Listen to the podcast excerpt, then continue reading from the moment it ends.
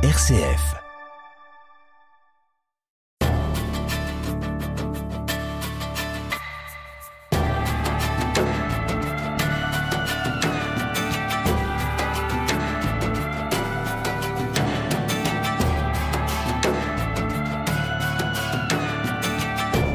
Ils sont le système sanguin de notre planète Terre. Ils nous abreuvent, irriguent nos champs, nos deltas, ils nous éclairent en supportant nos barrages. Ils, ce sont bien sûr les nombreux fleuves, ces géants comme l'Amazone, le Nil, le Gange, ou plus près de nous, le Rhône, la Garonne, la Seine, ou euh, le petit Trieux en Bretagne. Éric Orsena, avec votre insatiable curiosité euh, d'écrivain reporter et votre érudition d'académicien, vous revenez d'une vaste enquête sur la vie d'une trentaine de fleuves, une enquête que vous avez menée avec l'association Initiative pour l'avenir des grands fleuves, et vous en ramenez ce livre publié chez Fayard, La Terre a soif, guerre et paix au royaume des fleuves.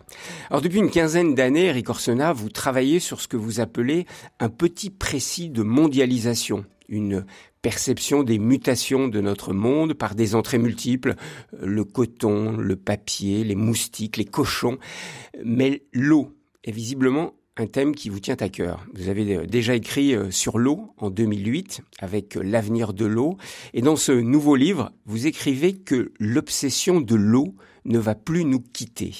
Cette obsession de l'eau, visiblement, elle ne vous quitte pas. Comment est-ce qu'elle est née chez vous?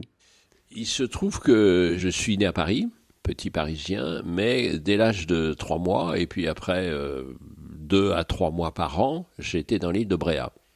Donc c'était l'eau salée. Et que dans l'eau salée, euh, ça me fascinait de voir ces marées qui montaient, qui descendaient. Parce que c'est des sortes de grandes allers-retours comme ça, de mouvements énormes. Et pour moi, la nature a commencé par mon contact avec la mer. Parce qu'à Paris, euh, sur le macadam, on voit de temps en temps des feuilles, on des arbres, on voit rien même. du tout. Oui, Ouais. à peine, ça m'intéressait assez peu. Et donc, euh, voilà, donc euh, c'était ça. Et puis, euh, dans la baie que, où nous étions, où est la maison de famille à Bréa, il y a un courant qui est juste à la sortie de la baie. Un courant très violent de 6, 7 nœuds, ça peut même aller jusqu'à 8 nœuds. Donc c'était euh, une rivière aussi. Au fond, il y avait un fleuve dans la mer. Et donc depuis toujours, je me suis intéressé à cette eau qui allait, qui venait. C'était le mouvement, c'était la vie, c'était à la fois la peur et puis c'était l'aventure et donc tout ça. Et puis très vite, euh, j'ai navigué, puisque dès qu'on savait nager, on avait le droit de naviguer.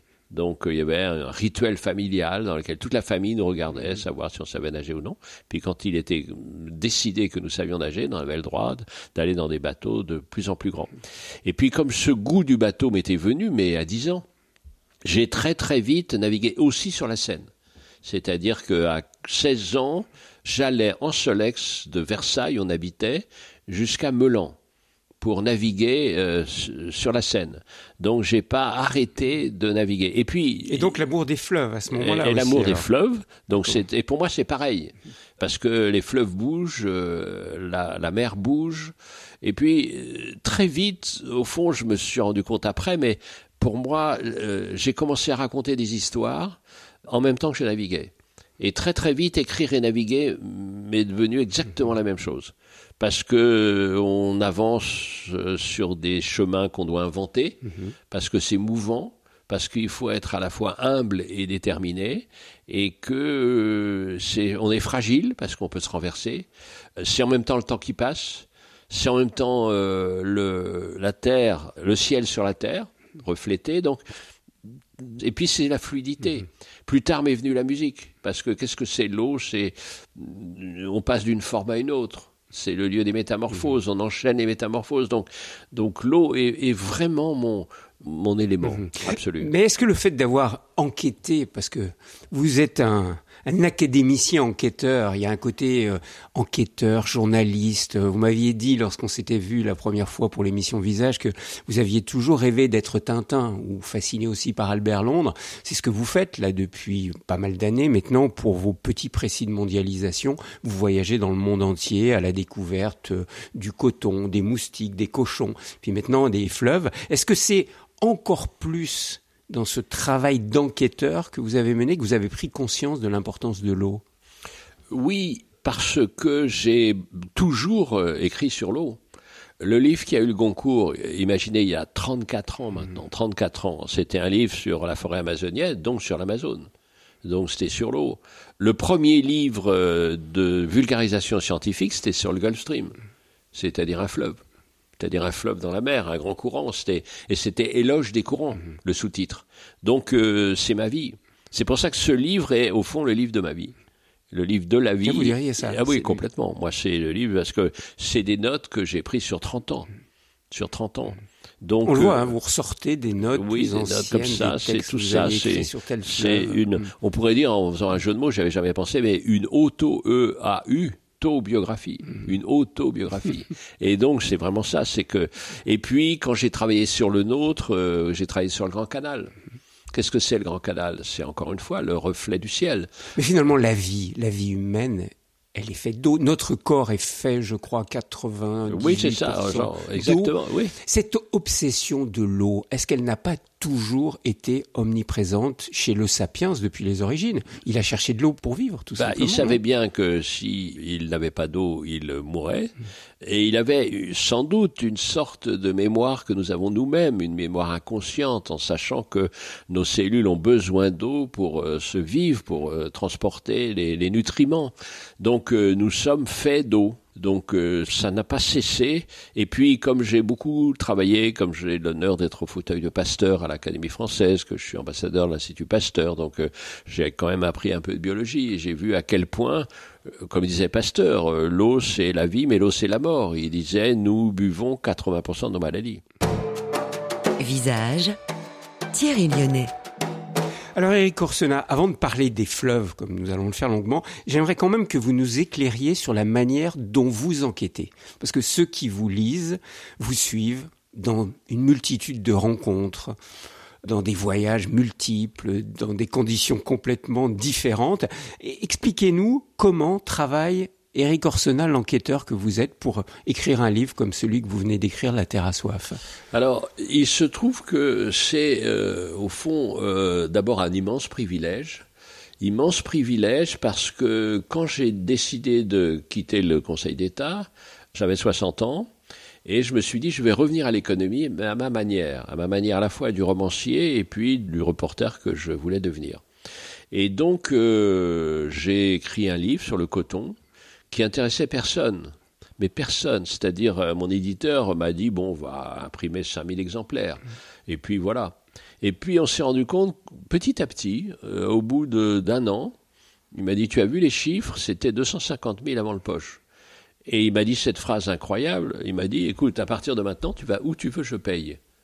Hmm. Donc, c'est un privilège, ça. C'est un privilège inouï parce que un peu comme Albert Londres, je ben son temps euh, où on l'envoyait, il avait quasiment carte blanche pour partir pendant des mois et des mois et des, et des années. Donc, euh, j'ai cette chance immense de retrouver les conditions économiques euh, d'Albert Londres, alors que les journaux peuvent plus payer. Mhm. Comprenez, un journal, s'il envoie quelqu'un pendant une semaine, c'est déjà énorme, et puis le rédacteur en chef lui dit, j'espère que tu vas rapporter du lourd.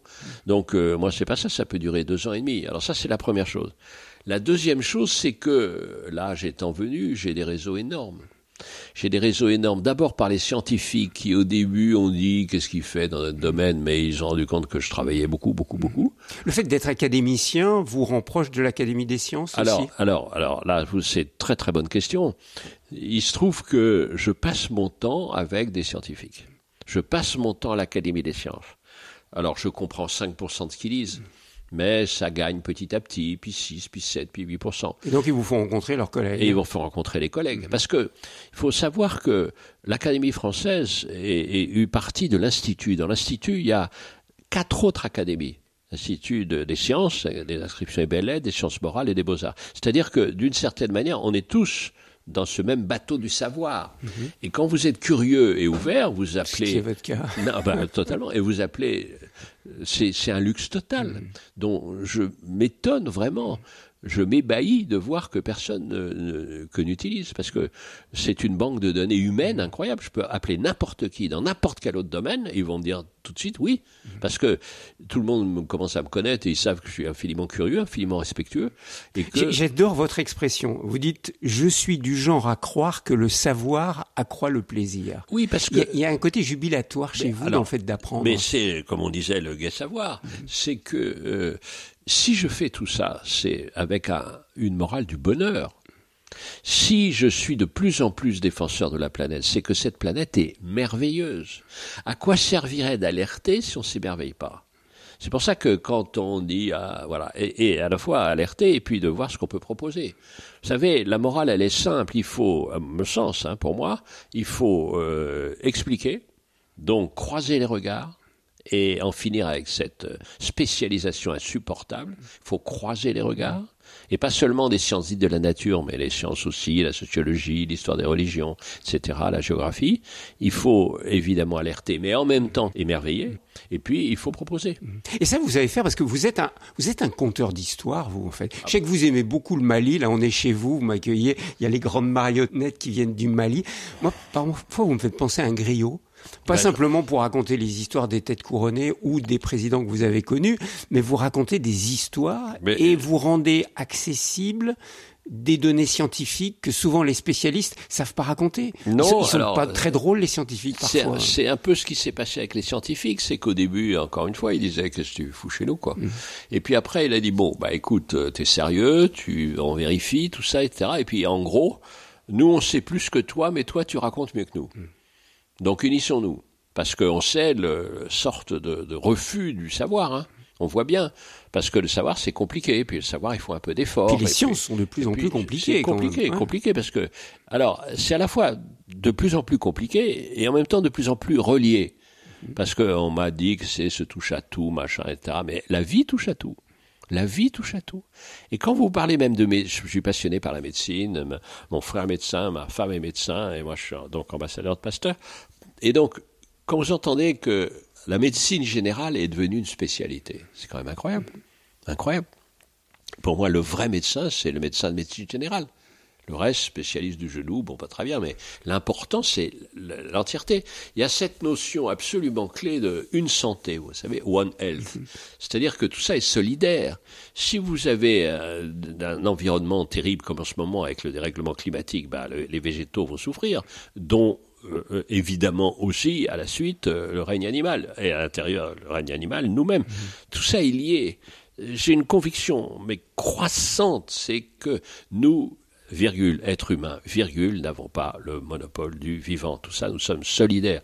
Et donc, je suis, on me dit, est-ce que vous croyez à Dieu? Je ne crois pas euh, à Dieu, mais je suis un religieux, euh, très profondément religieux, horizontal. Au sens quoi du mot relier Relier, recueillir et relier religarer, reléguer, recueillir et relier. Pour vous, c'est l'horizontalité, mais pas la verticalité. Euh, Il n'y a pas de relation avec le du transcendant. Non, la transcendance pour moi est horizontale. Et pourtant, vous baignez dans les mythes. Parce que quand vous parlez des fleuves ou quand vous parlez de tout, il y a des mythes des derrière, des mythes qui nous relient avec la transcendance. Des personnages. Alors, c'est des personnages. Et une question que je me pose, qui est peut-être iconoclaste, mais une question que je me pose, et si le monothéisme avait désenchanté le monde? Et si le monothéisme avait désenchanté le monde? Parce que quand il y avait des esprits, on s'adressait aux esprits de la forêt, aux esprits de la voilà, aux esprits de la rivière, fleurs, etc., Et quand on est monté vers euh, vers ce monothéisme, on est allé vers plus d'abstraction, vers cette transcendance-là. Donc on s'est éloigné un peu de ces temps. Et quand on me dit ça, ma ma formation très profonde, c'est des écoles religieuses. J'étais avec des frères, ensuite j'étais avec les eudistes, et bon, comme j'étais bon élève et que j'étais sérieux, ils mettaient de l'espoir en moi. Ils me disaient, tu seras au minimum évêque. Je veux dire, j'étais, je me souviens, les pères supérieurs me faisaient venir. On a peut-être raté Eric Orsena, évêque, voire peut-être pape. Mais... non, mais c'était formidable. Parce que, mais je me souviens du père supérieur à Saint-Jean de Béthune, à. Versailles, qui me fait venir et qui me dit, écoutez, bon, je sais que vous avez des doutes en ce moment, j'étais en classe de seconde. Il me dit, écoutez, je ne veux pas faire de pression, vous allez revenir. Donc, donc je vous dispense de messe. Imaginez l'intelligence. Donc on est devenus amis. Je n'ai plus retrouvé cette sorte d'appel de la transcendance, mais malgré tous vos voyages, malgré toutes vos rencontres, parce que le religieux est omniprésent Oh. dans le monde. Vous voyagez tout Je le temps. partout. Aux États-Unis, on dit que plus de 90% des Américains sont croyants. Oui. En Asie, on compte pas les chiffres, mais tout Mais le monde est croyant. suis- En Afrique, tout le monde est croyant. mais- Il y a que les Occidentaux qui ne le sont pas. Moi, je suis croyant, mais sans relever la tête. Je suis croyant en, en tournant la tête de droite et à gauche. À l'horizontale, dans À les relations humaines, quoi. Et alors, et ça m'a très intéressé parce que euh, j'ai euh, donc fait une une biographie de, de, de Beethoven. J'étais passionné par Beethoven et j'ai créé avec des amis Michel d'Alberto au, au piano et Henri de Marquette au violoncelle un trio et, et nous faisons des spectacles Beethoven. Et Beethoven, c'est très intéressant parce que vous avez des analyses, euh, alors qui sont évidemment contestables, mais de musicologues. La grande, sa grande Missa Solemnis. Très intéressant. Au début, on dit il croit en verticalité. Et petit à petit, ça devient de plus en plus horizontal. Et qu'est-ce que la religion de Beethoven? C'est la fraternité. Moi, je suis vraiment un religieux de la fraternité.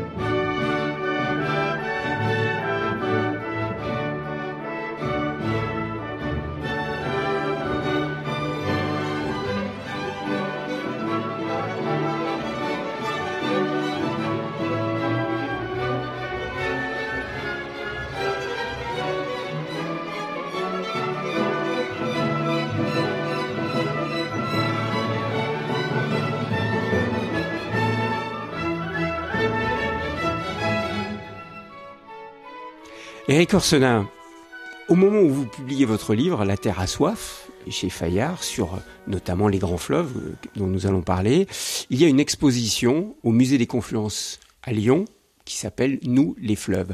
Une exposition concomitante avec la parution de votre livre. C'était le projet commun. C'était le projet commun parce que euh, l'association que nous avons créée avec Elisabeth Hérault, qui était à l'époque euh, la présidente de la Compagnie nationale du Rhône, donc à Lyon, Mhm. Euh, L'association qui s'appelle Initiative pour l'avenir des grands fleuves. qui réunit des gens de 20 pays qui sont des gestionnaires de fleuves, mais qui sont aussi des scientifiques, à la fois de- des climatologues, des hydrologues et tout ça, mais en même temps des historiens des religions, des anthropologues, etc., pour bien comprendre les renards. Donc nous avons décidé de faire ça ensemble. On est Donc, vraiment dans la pluridisciplinarité que l'on peut voir au musée et, des et dans Confluences. l'incarnation.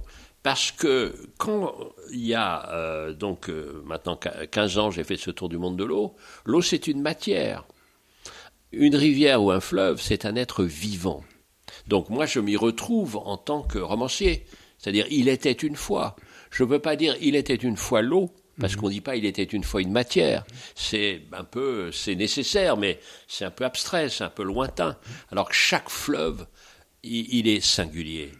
Et, et donc chaque fleuve, vous pouvez l'aimer. Alors, Eric Orsena, ce qui est très intéressant, c'est que vous dites chaque fleuve est singulier, nous allons le voir effectivement, chaque fleuve a sa personnalité, son histoire, mais en même temps, quelque chose m'a frappé lors de cette exposition du musée des Confluences, c'est une carte, une très grande carte, une carte géante, sur laquelle on voit les fleuves, une grande partie des fleuves et des rivières, et là j'avais l'impression d'être face à des vaisseaux sanguins. Alors, j'avais l'impression d'être face à ce qu'il y a dans votre corps, dans mon corps, cette multitude de vaisseaux sanguins qui héritent notre corps. Et à un moment, votre épouse, qui est médecin, dans le livre, vous en parlez, vasculaire. médecin vasculaire, vous dit, mais avec ces barrages-là, on va créer des, des blocages dans ces vaisseaux sanguins. Elle avait fait ce lien entre le corps de la Terre qui est traversé par tous ces vaisseaux sanguins et puis notre corps humain Alors, c'est exactement ça, et, c'est exactement le projet de mon prochain livre, que je vais écrire avec elle. C'est-à-dire ces fleuves qui coulent en nous. Parce que cette carte prodigieuse montre l'ensemble des bassins. C'est-à-dire les bassins, c'est les, les unités les unités du fleuve avec les affluents, les sources, les deltas, etc. etc. C'est exactement euh, ce qu'on peut voir quand on fait des radios ou quand on fait des échographies, etc. Et c'est son métier à elle, puisqu'elle fait ça, puisqu'elle promène des sondes et elle tend l'oreille pour savoir où c'est bouché, pas bouché, etc., etc. Et donc, c'est la même chose. C'est-à-dire que, euh, vous savez, c'est des très vieilles pensées qui disent qu'au fond, la planète, c'est un corps immense. Gaïa, la planète, c'est notre corps à nous. Ouais, ou la Pachamama. Exactement. Et c'est, en termes vraiment euh, médicaux, c'est exactement la même chose.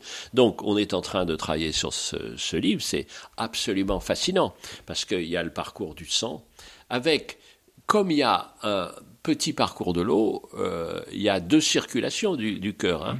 Euh, la circulation euh, comme ça avec les poumons, et puis qui pour oxygéner, et puis la circulation à l'intérieur du corps. Donc c'est la même chose. Et quand vous voyez les dessins de la fin du Moyen Âge et du début de la Renaissance, le corps, c'est une planète. Quand vous voyez le formidable dessin de Léonard de Vinci, l'homme de Vitruve, c'est exactement la planète. Et pourquoi euh, une très grande partie des écrits de Léonard de Vinci, c'est l'eau C'est l'eau. C'est l'eau, c'est la circulation, parce que c'est la vie. Donc vous voyez, il y avait tous ces échos-là qui me fascinent absolument. Absolument. Et alors, Éric Orsona, revenons sur cette expression euh, tout fleuve est un être vivant. Qu'est-ce qui vous fait dire ça? Ben, D'abord parce qu'il est comme nous, il a une source, comme nous avons des parents, et puis il a un parcours avec euh, des, affluents qui enrichissent notre parcours. Il a des épisodes euh, glorieux ou pas, il a des barrières, il a des, euh, des menaces, et puis il se jette dans la mer comme nous dans l'éternité. C'est exactement la même chose. Exactement la même chose. C'est vraiment. Moi, je suis frappé. Il a une personnalité On Et- peut dire et- que les fleuves et- ont des ah bah, Ils ont personnalités une personnalité. D'ailleurs, de plus en plus, et moi ça me fascine parce que j'ai quand même été 25 ans conseiller d'État, donc on essaye de donner des personnalités juridiques aux éléments de la nature, dont les fleuves. Valérie Cabanès milite Valérie- beaucoup euh, bah, pour ça. Valérie Cabanès, moi, c'est une inspiratrice. Et donc, on travaille un peu dans cette ligne-là. Et d'ailleurs, ça a été accepté en Nouvelle-Zélande. hein. Tout Et à vous fait, en parlez ça dans a votre livre. Il y a un fleuve néo-zélandais qui est personnalité et juridique. qui donc peut attaquer en justice si on le menace. Donc vous voyez, tous ces éléments-là, alors c'est un peu panthéiste et tout ça si Mhm. vous voulez, mais c'est drôle que ça soit à la fois panthéisto-juridique. Oui, mais en même temps, ce fleuve a besoin des hommes pour l'accompagner devant la Cour de justice. Exactement. D'où, d'ailleurs, c'est un problème, c'est pas si simple, Mhm. cette affaire de, de personnalité juridique. Donc c'est, mais vous voyez, on est dans C'est cette... anecdotique ou c'est très sérieux cette Ah non, non, non, c'est pas du tout, c'est très sérieux, c'est très sérieux, c'est-à-dire que, parce que ça veut dire que on remet en cause cette double idée profondément fausse qui nous vient de Descartes, euh, c'est-à-dire je pense donc je suis. Vous pouvez très bien être sans penser. Vous pouvez très bien être sans penser. Ils, sont là, ils pensent pas, mais ils sont là. Et une fois de plus, un, nous n'avons pas le monopole du vivant, et deux, qu'est-ce que c'est que cette maîtrise? Regardez la manière chinoise de gérer le Covid. Regardez ça, zéro Covid. Mais ça n'est- pas comme ça que ça marche. Le Covid, il est là, il reste là, ils sont là, et, et donc c'est avec lui, et on s'en protège en se vaccinant, bien sûr. Mais tuer, ça veut dire quoi? Ça veut Mais dire là, vous quoi? voyez bien que cette mentalité chinoise-là n'a rien à voir avec la mentalité de Descartes, et ils sont partis dans cette voie-là de mainmise et de contrôle Oui, mais- complet, oui, mais- par mais- autoritarisme. oui. Et c'est pas dans la pensée de Descartes. Ah là. bah, On- Descartes- On, est plutôt dans celle de Confucius, de Lao Tse. Euh, oui et non, parce qu'ils étaient plutôt, euh, euh, Lao Tse, Confucius, c'était au fond plutôt dans l'alliance avec la nature. Et donc il y a, il y a cette sorte d'importation cartésienne euh, chez les Chinois. Donc ça, ça m'intéresse beaucoup parce que cette volonté de, maîtrise me semble terrifiante. Et une des questions euh, qui me passionne, bah, je vais refaire la philo là-dessus parce que on a des gens à l'académie très très forts en philo et je vais reprendre parce que c'était mon point de départ la, la philo parce que j'ai eu des profs formidables. Et donc à ce moment-là, cette question parce que on est euh, Descartes, c'est la maîtrise et c'est l'être humain séparé de l'animal. L'animal n'est qu'une machine. Parce que euh, nous sommes fils de Dieu. Et les animaux, ce pas des fils de Dieu. Mhm. Donc c'est complètement contradictoire. Donc je vais travailler là-dessus. Donc un de mes objets à venir, c'est d'aller plus loin dans ma critique du cartésianisme. Visage RCF.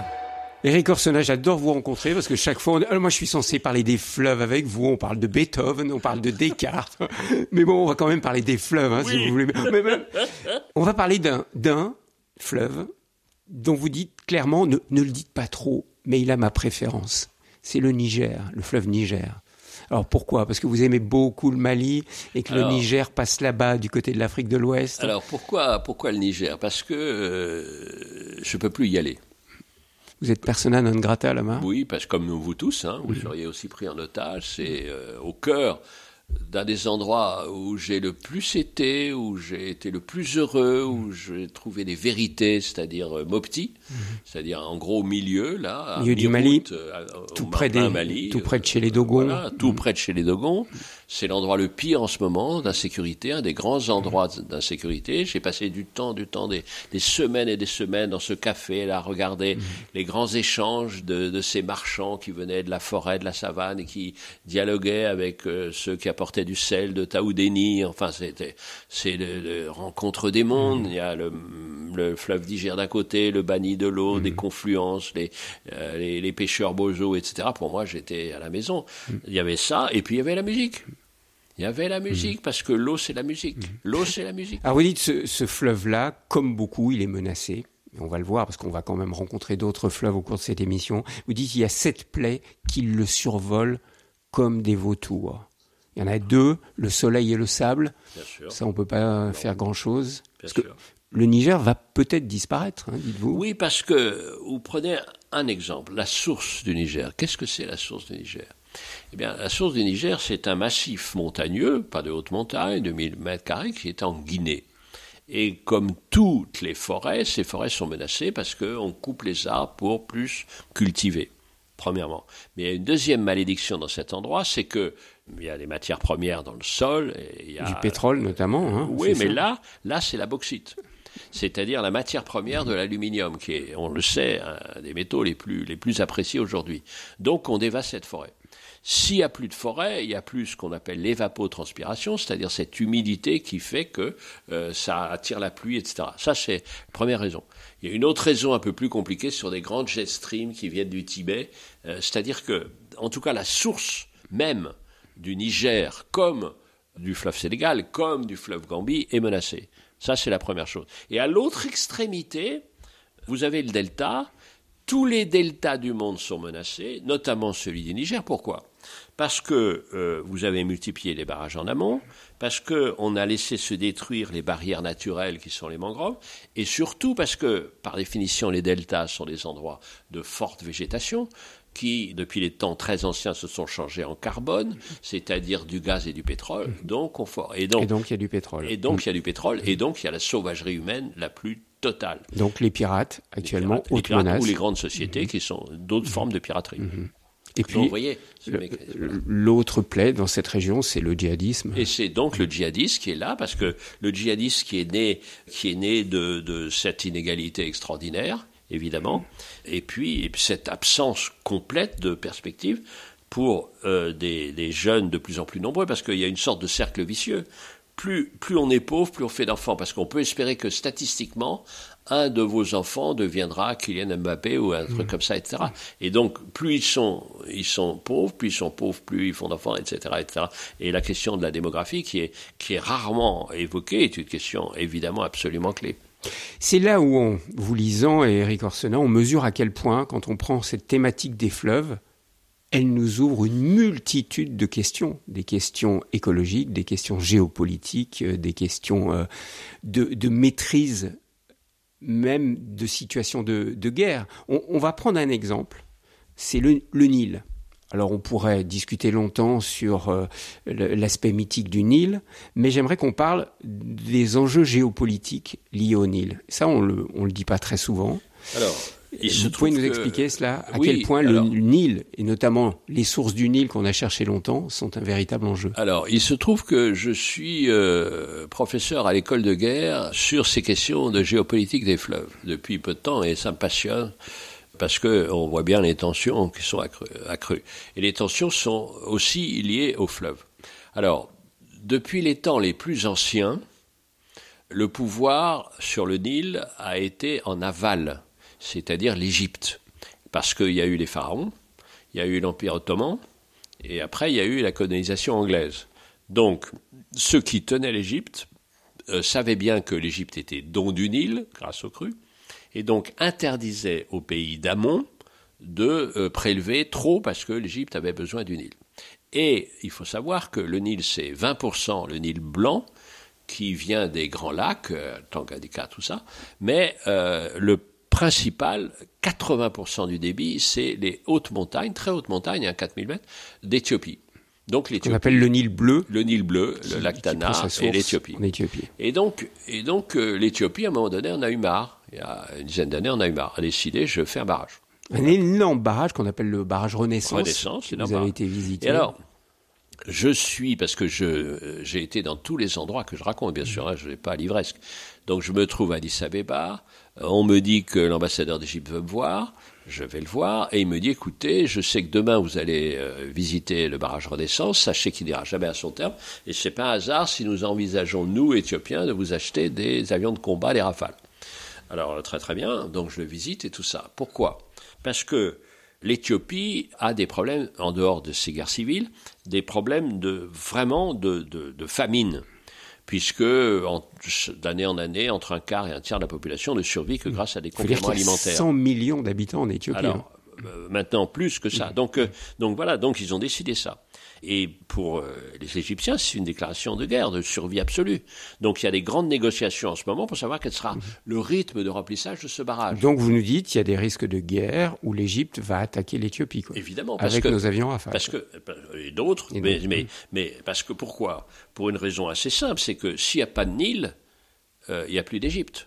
Donc c'est une question de survie. Mais si jamais l'Égypte attaquait l'Éthiopie. L'Éthiopie, c'est sans doute en Afrique la zone où les entreprises chinoises se sont plus délocalisées pour des raisons tout bêtes de salaire, parce que si le salaire moyen en Chine est aux alentours de 350 euros maintenant, en Éthiopie, ça peut être 50-60. Vous imaginez l'intérêt. Donc ça veut dire que si l'Égypte, qui est l'allié des, des Occidentaux, notamment des États-Unis, attaque euh, l'Éthiopie, euh, elle s'affronte à la Chine. Chinois. Mhm. Donc vous voyez, on a cette question-là qui est clé. Alors, on sait qu'il y a d'autres zones d'extrême tension avec les fleuves. On prend le château d'eau du Proche-Orient, qui est la Turquie. La Turquie, on ne le sait pas non plus parce qu'on n'est pas très bon en géographie, mais la Turquie, c'est aussi des très grandes montagnes.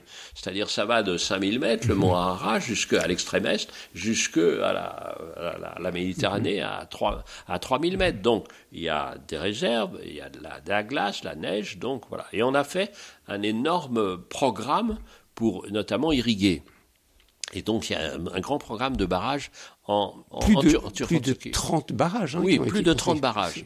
Alors, ce qui permet d'ailleurs, ce qui permet d'ailleurs aux Turcs d'inonder des endroits où il y avait des Kurdes. Donc, c'est tout bénef. Mmh. Et ces barrages, donc, ils, limitent les débits des deux fleuves sans lesquels il n'y a plus de Syrie ni d'Irak, qui sont le Tigre et l'Euphrate. Mmh. Donc, vous voyez, avec c'est là où on comprend bien en vous lisant que ceux qui sont en amont aujourd'hui détiennent le pouvoir sur tous ceux qui sont en aval. Moi, je me souviens euh, d'être, euh, d'être, euh, d'aller dans, dans le delta du, du Mekong. le delta du Mekong. là, on est en Asie. Hein. Et on est en Asie, le delta du Mekong. Et donc, j'étais au Vietnam. Et dans le delta, c'est là où les Vietnamiens font pousser 60% de leur riz. Et ils me disent, on n'a plus d'eau. Pourquoi on n'a plus d'eau Donc euh, j'ai demandé à mes amis chinois, ils m'ont dit c'est à cause du réchauffement climatique. Non, non, c'est que les satellites nous le montrent. Il y a eu huit nouveaux barrages qui ont été construits en territoire chinois entre le Tibet et la frontière de Laos. Parce que le Mekong, vous voyez, il commence par le Tibet hein, et Chine, ensuite, euh, ensuite Laos, euh, ensuite Cambodge et ensuite là. Donc, vous voyez, donc ces questions-là. Et alors, ça me permet de, de dire vraiment les choses peut-être les plus importantes en termes d'eau, c'est que le Tibet, l'énorme glacier du Tibet, abreuve à 300 ou 400 millions près la moitié de la population mondiale. Les neuf fleuves qui descendent du Tibet, depuis l'Indus jusqu'au euh, fleuve jaune. La moitié de la population Et mondiale. ça peut expliquer pourquoi la Chine a voulu absolument annexer le Tibet. Bien sûr, c'est le château d'eau de l'Asie. La première des matières premières, mmh. donc le château d'eau de l'Asie, bien sûr que oui. Parce que beaucoup de gens se demandent mais qu'est-ce que les Chinois ont été faire? Pourquoi ils se battent Alors, autant pour eh ben, rester eh ben, au, au, Tibet? si, C'est la réponse. Si il n'y a pas de Tibet, il n'y a pas de Chine. C'est-à-dire qu'il n'y a pas d'eau? Donc, il n'y a pas de Il n'y a pas d'eau en, Chine. Voilà. Vous, vous, montrez bien hein, combien la, la, Chine, finalement, est, est, fragile au niveau de l'eau. Alors, la Chine. A, y a, en, si elle n'a pas le Tibet et si, par exemple, les Tibétains euh, empêchaient l'eau du Tibet d'aller sur la Chine, la Chine serait très très fragile Alors, au niveau non, de l'eau. D'abord, la Chine n'aurait rien. Il n'y aurait pas d'eau parce qu'il n'y aura plus aucun robinet, rien du tout, première chose. Mais la Chine est aussi euh, très, très, très fragilisée par la très mauvaise répartition de l'eau dans la Chine. Mmh. C'est-à-dire que euh, 60% de l'eau de la Chine est au sud, euh, et, et qu'est-ce qu'il y a au nord? Et au nord, il y a énormément de villes qui se sont construites. Vous voyez, le euh, Shanghai qui est à peu près à l'arrivée du fleuve bleu, là, le, le Yangtze, et, et, au-dessus. Alors, vous avez des travaux de folie, parce que les Chinois sont des ingénieurs, donc qui pompent l'eau du Yangtze pour le monter vers les régions du nord. Pomper, vous imaginez pomper, donc c'est-à-dire des dépenses d'énergie de folie absolue. Donc, euh, ce qui se passe, c'est que l'eau est très inégalement répartie.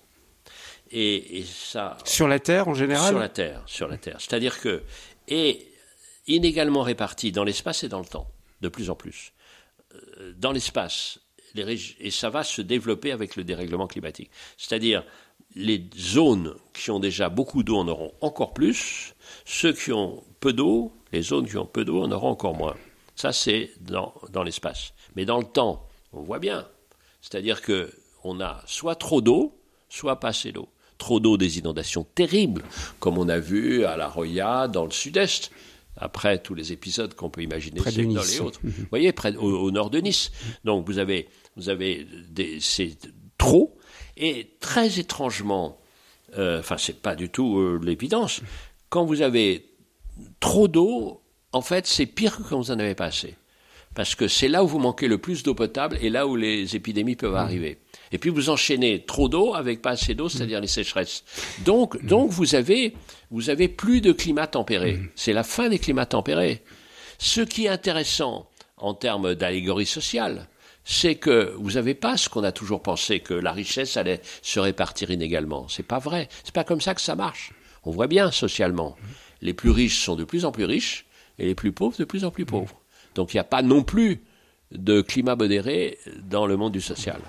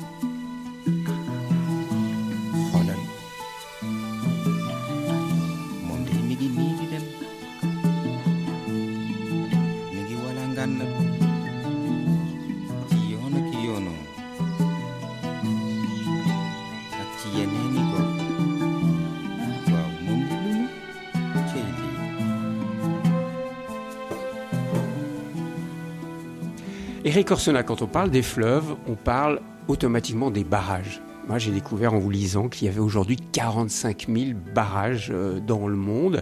Ces barrages-là ont-ils un rôle bénéfique ou un rôle dangereux Ou les deux Ils sont à la Alors, fois bénéfiques et dangereux? C'est une fois encore une très très bonne question qui me permet de, révéler une ambition.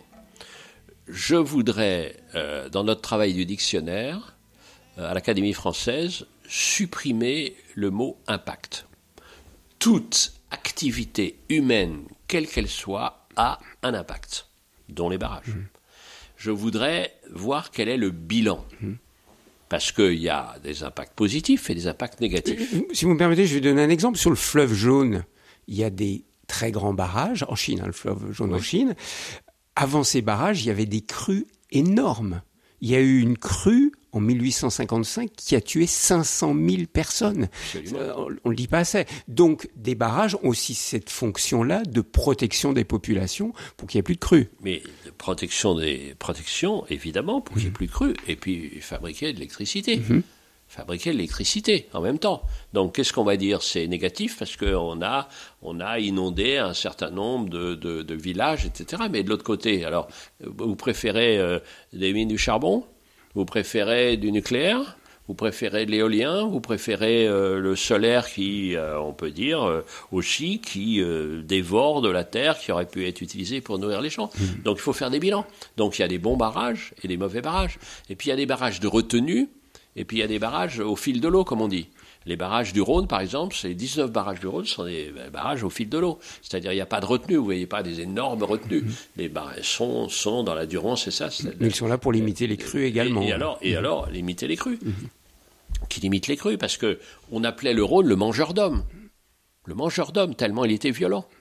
Tellement il était violent. Donc à chaque fois, vous voyez, on ne peut pas répondre de, de façon idéologique, ah non les barrages non les barrages. Regardez, on passe dans ma petite région, dans ma chère région, pas petite, ma chère région bretonne. Bon, mes amis bretons, ils sont contre la méthanisation, c'est-à-dire le recyclage des déjections des ports, parce que ça sent pas bon, il y a des camions partout.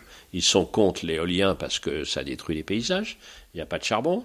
Et le solaire, on ne peut pas dire qu'on soit spécialiste du soleil en Bretagne. Et évidemment, ils sont contre, le nucléaire. Ils sont contre le nucléaire parce qu'il y a eu des manifestations contre la centrale de Plogoff. Et ils veulent être indépendants. Alors, Donc ils veulent être indépendants, mais sans électricité, alors j'imagine. Ben, alors à ce moment-là, ils, font, ils vont être quoi à la bougie? Qu'est-ce que ça veut dire quoi? Et alors, comme ils veulent énormément, évidemment, se développer, ils sont très entreprenants, tout ça n'a pas de sens. Il y a des moments donnés, il faut être responsable. Donc il faut admettre les bilans et qu'il y a les impacts. Mais pas sans. C'est qu'on arrête ce truc d'enfant gâté, c'est insupportable. Donc il faut admettre les conséquences de ce qu'on veut. D'où ce que ça veut dire, c'est que quand vous prenez les questions d'eau, vous avez le miroir de nos sociétés et la preuve des interactions, la preuve de ce qu'on disait en termes idéologiques du religieux. Tout ça est lié. Une transition euh, agricole, c'est aussi une transition énergétique, qui est aussi une transition sanitaire, qui est aussi une transition euh, des relations avec l'eau, etc., etc. Tout ça, c'est lié. Oui, tout est lié, mais on voit bien que cela dépend aussi des relations humaines. Vous, tout à l'heure, vous me parliez de l'importance des relations humaines si l'égoïsme est là, on n'en sortira jamais. et on le voit bien par rapport à celui, je le disais, qui est en amont et qui détient les robinets. S'il veut nuire à son voisin, il peut tout à fait nuire à son voisin. S'il n'y a pas d'accord sur les répartitions de l'eau, c'est la guerre. La question de l'eau va nous poser la question du partage. On sait ce sont les plus riches qui sont responsables du dérèglement climatique. On le sait. Les pays les plus riches et chez nous, les gens les plus riches. On le sait. Donc la question, c'est le partage. Le partage de la responsabilité, premièrement, mais aussi le partage de cette ressource rare. Notre démocratie française, dont on sait qu'elle est malade, on ne peut pas discuter sans s'insulter, voire sans s'agresser, Qu'est-ce qu'on va faire quand on va devoir se partager une ressource de plus en plus rare? Parce que toutes les revendications, tous les besoins sont légitimes. 70% de l'eau, c'est les agriculteurs. Qui va refuser aux agriculteurs cette eau sans laquelle nous ne serons pas nourris?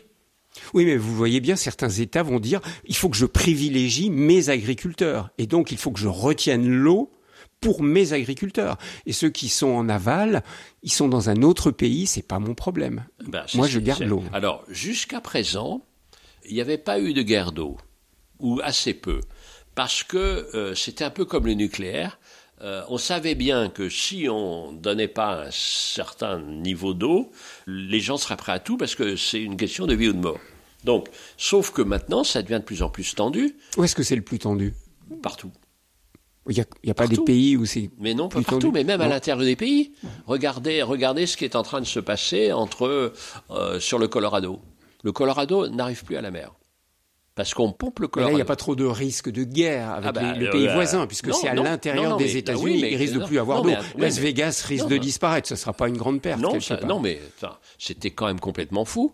De, en plein désert de faire Las Vegas. Mhm. Et à l'intérieur de Las Vegas, comme une sorte de, de défi euh, de recréer Venise, quand même. Ça, c'est quand même la folie. Mais aussi, en Californie, d'avoir une des cultures qui pompe le plus d'eau, qui est la culture des amandes. Donc, ce que je veux dire, c'est que même à l'intérieur des pays, il peut y avoir des violences civiles. Mais le grand danger, c'est quand même entre États. on l'a vu avec l'Éthiopie et l'Égypte. Il y a d'autres endroits où c'est très risqué, non? Partout, partout. C'est que euh, quand vous prenez tout le Mékong, c'est là quand vous voyez. Alors, un, autre exemple qui cumule un peu tous les dangers, c'est le Bangladesh. Le Bangladesh, euh, c'est donc l'ancien euh, Pakistan oriental et donc euh, qui est au fond à 80% un, double delta du Gange euh, et du Brahmapoutre. Bon. J'ai été là-bas, comme partout, euh, pour d'autres raisons, pour regarder un peu une épidémie de choléra, pour l'Institut Pasteur.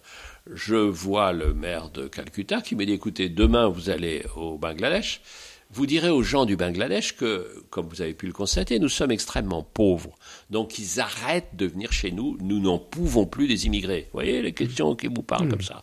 Donc je vais au Bangladesh, je dis, écoutez, arrêtez d'envahir Calcutta s'ils sont pauvres comme ça. Alors ils m'ont dit, quand vous retournerez chez vous voir vos amis indiens à Calcutta, vous leur direz que si ils n'avaient pas construit un barrage sur le territoire indien juste avant que le Gange arrive chez nous, on n'en serait pas là. Pourquoi? Parce qu'en construisant ce barrage, vous avez diminué le flux euh, du Gange qui euh, repoussait les montées de l'eau salée de la mer du golfe du Bengale.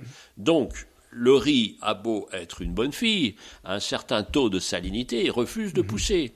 Donc, nous pouvons plus dans notre euh, rivage, nous, du Bangladesh, mhm. euh, cultiver du riz. Donc nous mourrons de faim. Mhm. Donc une partie, faut voir ce que c'est que quand vous allez à Dhaka, la capitale du, Bangladesh, vous avez des gens partout. Mais la gare entre, ils s'écartent pour laisser passer les trains parce qu'il n'y a pas de place. Évidemment, ils vont à Calcutta. Mhm. Donc vous voyez, c'est ce genre de choses. Alors vous voyez, Eric Orsena, à quel point tout cela est compliqué? Comment faire pour trouver des solutions. On a l'impression qu'on regarde dans tous les, coins, dans tous les angles, on est face à des problèmes. alors, Et dès que l'homme met son impact quelque part, pour résoudre une solution, il dérègle pour un autre domaine. C'est pour ça que, on est d'accord, c'est pour ça que il faut trouver la bonne échelle de, d'accord. C'est pour ça que je plaide avec des tas d'autres gens, mais je plaide sur ce qu'on appelle l'hydrodiplomatie. C'est-à-dire, ça doit se gérer non pas à l'échelle d'un pays, mais à l'échelle du bassin. Par exemple, nous avons euh, les fleuves français. Euh, la Garonne, c'est que français. Le Loire, c'est que français. La Loire, c'est que français. La Seine, c'est que français. Le Rhône, il est binational. On s'entend bien avec les Suisses. Ça va, ça va à peu près bien. Donc c'est plus facile à gérer. c'est plus facile à gérer. Mais d'autres pays, alors, il y en a d'autres pays qui réussissent assez bien à gérer. Le Sénégal, par exemple. Le Sénégal. le fleuve Sénégal. Vous parlez d'une bonne gestion euh, du fleuve Sénégal. Alors, euh, c'est euh, l'organisation de mise en valeur de la vallée du Sénégal, ou MVS, qui est absolument exemplaire. Ils se sont mis d'accord avec tous les pays riverains. Donc c'est Mauritanie, Mali, Sénégal, Guinée. Ils sont quatre. Ils, sont quatre. Ils sont bien entendus. Alors ils sont bien entendus. Ça marche assez bien pour deux des fonctions, c'est-à-dire d'abord pour produire de l'hydroélectricité, Ensuite, euh, pour l'irrigation, ils n'ont pas réussi le transport. Donc, mais ça marche assez bien. Ça marche bien. Ça marche tellement bien que quand il y a eu des tensions extrêmement fortes entre le Mauritanie et le Sénégal, tensions fortes, ils se tiraient dessus de, part et d'autre du, fleuve Sénégal. Quand j'allais là-bas, on me disait tu te baisses bien euh, sous les murs parce qu'autrement, boum, ils vont, tu vas t'en mmh. prendre une dans la tête. Et donc, c'est pas du tout à l'ONU pas du tout à l'organisation de l'unité africaine qu'on a réussi à désamorcer ce conflit terrible, pas du tout. On a, c'est à l'intérieur, dans le cadre de cette organisation du fleuve, le fleuve a été l'élément de la paix au lieu de l'élément de la discorde. C'est là-dedans. Donc c'est tout à fait admirable. C'est le seul exemple dans le monde, parce que tous les autres, se battent sur les fleuves. Donc c'est pour ça que l'hydrodiplomatie, la diplomatie par l'eau, avec la bonne échelle à l'échelle du bassin. C'est ça que j'essaye de plaider. Mais vous savez, on voit bien que euh, la folie humaine est en train de gagner ces derniers temps. Hein. Et au niveau des Nations Unies, c'est une véritable préoccupation? Oui, mais on voit bien que les Nations Unies sont de plus en plus impuissantes par rapport à ça. Si on prend la dimension fluviale euh, de la guerre entre, euh, entre la, Russie et l'Ukraine, quand la Russie envahit la Crimée, d'où vient l'eau de la Crimée euh, d'Ukraine? Qu'est-ce que c'est le Dniepr? C'est un fleuve qui part de la Russie, pas loin de, à l'ouest de Saint-Pétersbourg, qui est en Biélorussie, qui fait une longue boucle tout le long de l'Ukraine. C'est là où sont toutes les centrales nucléaires d'Ukraine qui sont là et qui arrivent pour se jeter dans la mer Noire. Et donc, euh, il y a un canal qui a été fait au moment des soviétiques, vers les années, au début des années 60, pour euh, abreuver, abreuver la Crimée. Mhm. Et donc évidemment, quand euh, la Crimée a été envahie par les Russes, les Ukrainiens ont plutôt euh, euh, diminué le débit, etc. Vous voyez, on est dans la vie même, exactement comme sur un corps. Qu'est-ce qui se passe avec le rein? Qu'est-ce qui s'est bloqué Ça va pas, etc. Visage, l'expression de l'être. Éric Orsena, on ne pourrait pas sur RCF ne pas parler d'un fleuve, c'est le Jourdain? J'aimerais bien que vous nous disiez un mot sur le Jourdain. Vous écrivez dans votre livre La Terre à soif, sans la très rémunératrice activité touristique tirée du souvenir de l'Évangile, il y a fort à parier que la vie du Jourdain se serait arrêtée à Tibériade. C'est à Jean-Baptiste et à lui seul que le Jourdain doit sa brève et misérable survie. On doit remercier Jean-Baptiste. Alors, je remercie Jean-Baptiste et je remercie un dominicain. Il se trouve que, il y a deux ans, je reçois un appel. Il me dit écoutez, nous sommes voisins, voilà, je suis à Tréguier et j'ai commencé mes études comme vous sur les matières premières et l'eau. Je suis très honoré. Est-ce qu'on pourrait se rencontrer? Je dis très bien, on se voit au bar du Yacht Club de Lézardrieux et je vois apparaître un homme tout à fait charmant qui me dit bonjour, je suis Jean-Jacques Pérennes et je suis le directeur de l'école biblique et euh, archéologique de Jérusalem. Ce dominicain est devenu un frère pour moi, un frère. Et donc c'est une merveille de personnage qui remplace souvent le curé Tréguier pendant l'été et donc euh, sans que toujours la transcendance mais de nouveau illuminée, mais il m'entraîne dans des pardons de, de, de, des pardons bretons, hein, des pardons bretons, de, de, voilà, et comme, et comme j'ai, je connais toutes les chansons, euh, mm. chez nous soyez mm. reine, je chante ça à tue-tête, il me dit tu vois, tu vois, la foi te revient et et nous avons le projet que nous allons tenir. Car nous avons, alors je vous livre ce scoop mondial, donc euh, nous partons, ma femme et moi, euh, pour le voir à Jérusalem la dernière quinzaine du mois d'avril, du mois d'avril prochain, car nous allons, Jean-Jacques et moi, le dominicain et le mécréant que je suis, raconter le Jourdain. Alors, Donnez-nous en avant-première quelques éléments de, de ce Jourdain, parce qu'on se dit que ce fleuve, c'est aussi un fleuve de grande tension géopolitique ah bah, entre Israël et la Jordanie, la, Jordanie, la Jordanie, la Syrie, le plateau du Golan. Mm. J'ai été là-bas, je me suis mm-hmm. déjà promené là, mais là, ça va être inouï, parce qu'on aura toute la dimension, parce qu'on aura la dimension hydrologique, bien sûr, mm. et puis climatique, les évolutions, etc. Mais on aura la dimension évidemment euh, géopolitique, des batailles, tout ça, et puis on aura évidemment l'extrême dimension, euh, l'extrême dimension euh, mythologique, religieuse, quand même Tibériade, et donc on verra toutes ces questions. C'est vrai que s'il n'y avait pas ce lieu où, selon la tradition, Jésus a été baptisé sur le Jourdain actuel, vous pensez que les Israéliens auraient pompé toute l'eau du Jourdain et que ce, fleuve n'irait pas jusqu'à la mer morte. De toute façon, de toute façon, il s'arrête bien avant. Donc euh, il y a une vingtaine de kilomètres dans lesquels il y a des scènes grotesques de ces églises baptistes euh, comme ça, qui là aussi c'est symbolique. Alors, vous voyez, des grosses dames brésiliennes qui sont là, qui se plongent dans l'eau et tout ça. Jésus, Jésus, à vida, tout bien, tout bien. Mais bon, ils sont là, et donc ça. Il y a plusieurs lieux, en fait. Hein, oui, il y a plusieurs lieux, avec, avec euh, voilà, des, des tours opérateurs. Des tours opérateurs, ça, c'est quand même complètement. Parce que il y a tout ce monde aussi qui sont souvent des, à la fois des évangélistes et puis, et puis des baptistes, quoi, je veux dire. Donc, vous voyez le lien entre les deux. Mm-hmm. Donc, on va, on va raconter tout ça, bien sûr. Éric Orsena, pour euh, terminer autour de cette enquête que vous avez menée sur euh, les fleuves, euh, la vie des fleuves et, le lien avec l'eau, moi j'aimerais qu'on termine sur vous, sur cette curiosité qui vous habite. Parce que moi, ça m'intrigue. Ça fait quelques années que je vous côtoie pour des interviews, chaque fois passionnantes, où on parle dans tous les domaines. Comment vous faites pour cultiver cette curiosité permanente qui vous habite? J'accueille, j'accueille ce cadeau infini et répété de l'amitié. Je vous ai parlé de Jean-Jacques mmh. mais c'est mon frère, c'est cadeau. Je suis infiniment curieux de toutes les dimensions de la vie, et à commencer bien sûr par les êtres humains. Donc, pour vous, c'est les rencontres qui priment euh, J'ai écrit Beethoven parce que euh, euh, ce pianiste Michel d'Alberto et ce violoncelliste Henri de Marquette m'ont dit, et si on faisait un Beethoven ensemble? Comment dire non à pourquoi pas? Comment répondre non à la question? mais vous devez être énormément sollicité, Orsena. Vous êtes bien obligé parfois de dire non. Vous pouvez pas vous, intéresser à tout. Mais euh, j'ai mm. du mal à dire non.